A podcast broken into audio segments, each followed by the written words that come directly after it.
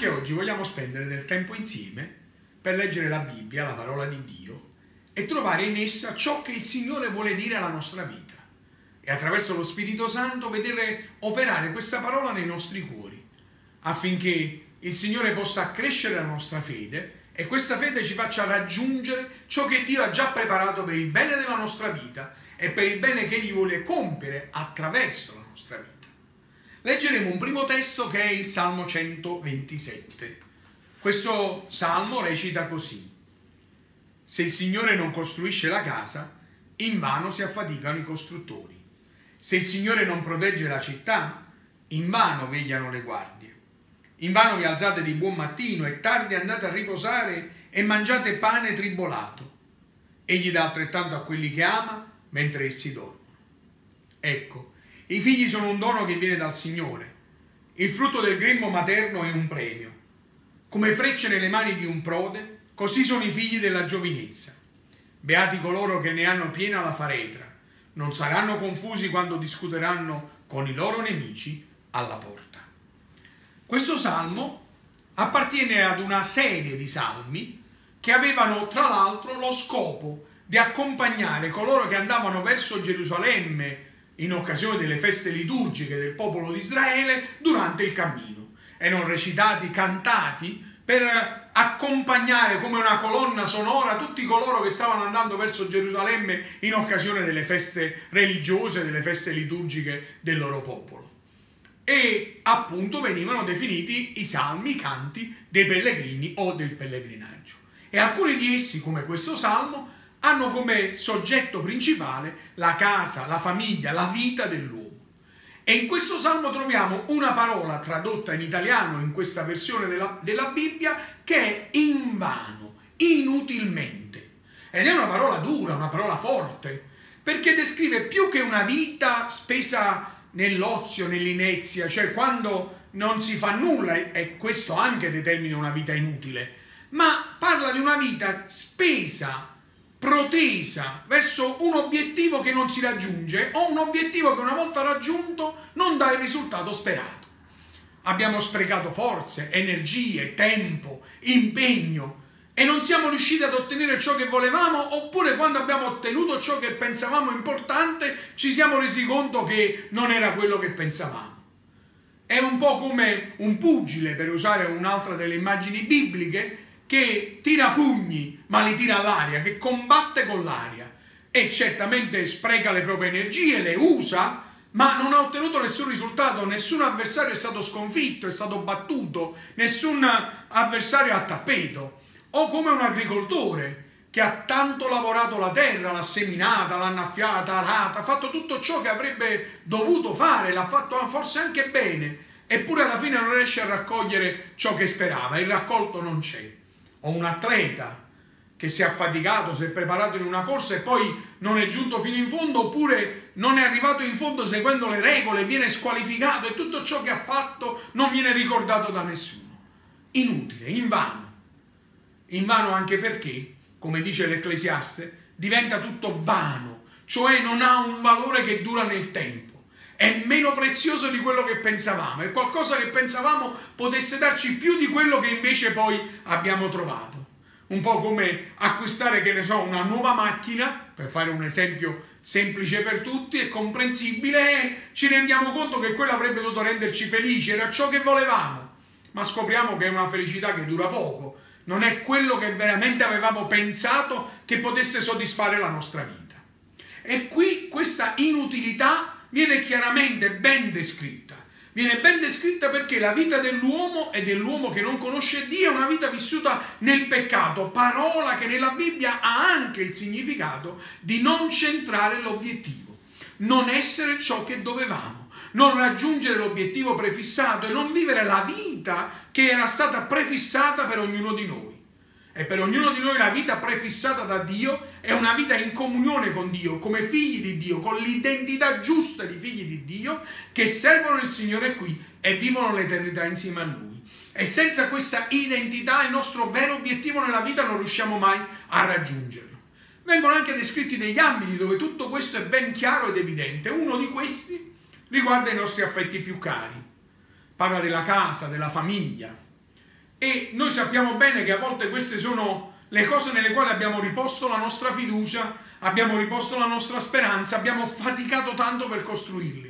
E a volte questi affetti, queste relazioni così importanti vengono meno, non solo perché naturalmente ci può essere la dipartita, la mancanza di qualcuno a cui eravamo particolarmente legati, ma spesso, e sempre più spesso accade, perché lì dove c'erano state promesse, promesse di fedeltà, di amore, di legame, di sostegno, queste vengono tradite, vengono meno e scopriamo che si sciolgono, si rompono come se nulla fosse. O quando, parlando di una famiglia, scopriamo di non essere riusciti nell'obiettivo di portare avanti i nostri figli, quelli che ci sono stati affidati, con l'obiettivo di essere stati genitori giusti per aiutare le persone che ci sono state donate ed affidate. E Gesù si trovò a dire una volta agli uomini che lo ascoltavano che un uomo saggio è colui che ascolta le parole di Gesù e non solo le ascolta, le mette in pratica e su di essa basa la propria vita diventa un uomo che ha una casa costruita su qualcosa di solido, su un fondamento stabile. E Gesù è la roccia dei secoli che non viene mai meno, le sue parole sono certezze su cui possiamo contare. La sua presenza, i suoi sentimenti non cambiano nel corso del tempo e diventano un fondamento stabile che tiene al sicuro, al riparo la nostra casa e la nostra famiglia. E anche quando arrivano le difficoltà, invece che crollare, la nostra casa resterà in piedi, forse ancora più forte di prima, perché il fondamento è stabile su di essa abbiamo costruito, scavato profondamente, perché Gesù è colui sul quale abbiamo poggiato la nostra vita e la nostra casa. Ma anche altri aspetti della nostra vita vengono considerati come momenti nei quali scoprire l'inutilità oppure in realtà scoprire quanto siano importanti. Alcuni di noi possono ipotizzare, a volte è successo, che ciò che possediamo la posizione sociale che abbiamo raggiunto, i beni che, abbiamo, eh, riuscito, che siamo riusciti a costruire, sono le cose su cui mettere al sicuro e fondare la propria vita, difenderle a tutti i costi. E usiamo le nostre energie, il nostro tempo per poter avere dei beni, una posizione sociale e difenderla a tutti i costi. In realtà poi scopriamo che questo non è sufficiente ad appagare, a centrare l'obiettivo di una vita appagata, di una vita che è quella che dovrebbe essere veramente vissuta. Un giorno un giovane andò da Gesù e gli fece quella che per lui era una domanda fondamentale. La Bibbia lo descrive come un giovane ricco, come un giovane moralmente e religiosamente eh, osservante di tutti i comandamenti e anche con una certa posizione, posizione sociale nella, nella società del tempo. Eppure, nonostante ciò, andò da Gesù e lo chiamò maestro, maestro buono, riconoscendo in Gesù colui che poteva insegnargli qualcosa che aveva qualcosa di buono da dirgli. E a lui fa la domanda, maestro buono, che devo fare per ereditare la vita eterna? E Gesù gli fa una proposta, una proposta nella quale chiede a quest'uomo di cambiare le sue priorità, di cambiare le sue sicurezze e di scoprire una vita diversa con una nuova identità. Gli dice prendi i tuoi beni, vendili, dalla ai poveri, poi vieni e seguimi. Era questa la proposta di Gesù. Era quella di cambiare la sua identità e diventare un uomo che seguisse Gesù, sapendo che questo avrebbe risposto alla sua domanda, cioè gli avrebbe dato certezza di vita eterna, perché era diventato un figlio di Dio che stava facendo la volontà di Dio. Eppure la Bibbia dice che quest'uomo andò via triste perché aveva di molti beni, possedeva tanto, e quei beni erano la sua sicurezza e non accettò la proposta di Gesù. E infine c'è un ultimo aspetto trattato in questo salmo, si riferisce al fatto che la vita, e noi tutti ne siamo consapevoli, è una vita tribolata, faticosa, dove corriamo a destra e a manca e oggi sempre di più per cercare di mettere al sicuro, al riparo la nostra vita, la nostra casa, i nostri beni, il nostro futuro. E questo salmo dice che invece il Signore dà altrettanto a quelli che dormono, mentre dormono a quelli che confidano in Lui. Evidentemente non dice che dormendo noi riusciamo ad ottenere i risultati, cioè senza metterci il nostro impegno, la nostra parte, ma aggiunge un particolare. Dice, come la parola di Dio afferma, che noi possiamo andare la sera nel nostro letto, coricarci e dormire al sicuro. In pace mi coricherò, in pace dormirò, perché tu, Signore, mi fai abitare al sicuro. Che significa io la mia vita non l'ho riposta e la fiducia della mia vita nelle cose che posseggo, nelle capacità che ho, ma l'ho messa nelle mani del Signore.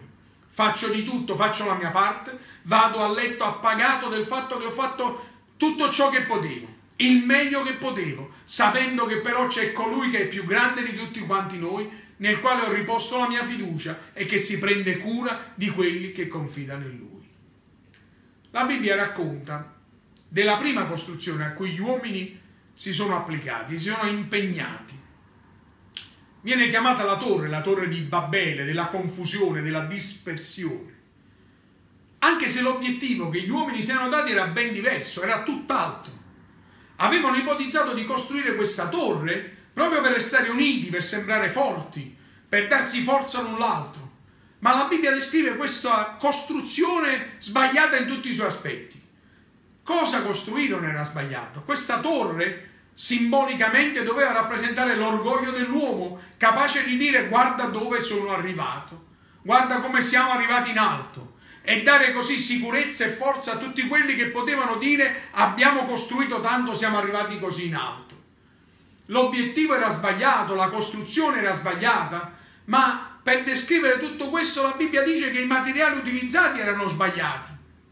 Dice che per la prima volta gli uomini usarono mattoni invece che pietre e bitume invece che calce. Sembra un dettaglio, un particolare, ma sta a sottolineare che per la prima volta gli uomini decisero di non utilizzare elementi che erano direttamente in natura, ma di utilizzare elementi che venivano realizzati con le proprie mani attraverso gli elementi della natura. Cioè stavano dicendo saranno le nostre forze, le nostre capacità a tenerci forti, uniti, a portarci più in alto. E invece in realtà quella costruzione significò per loro confusione, dispersione.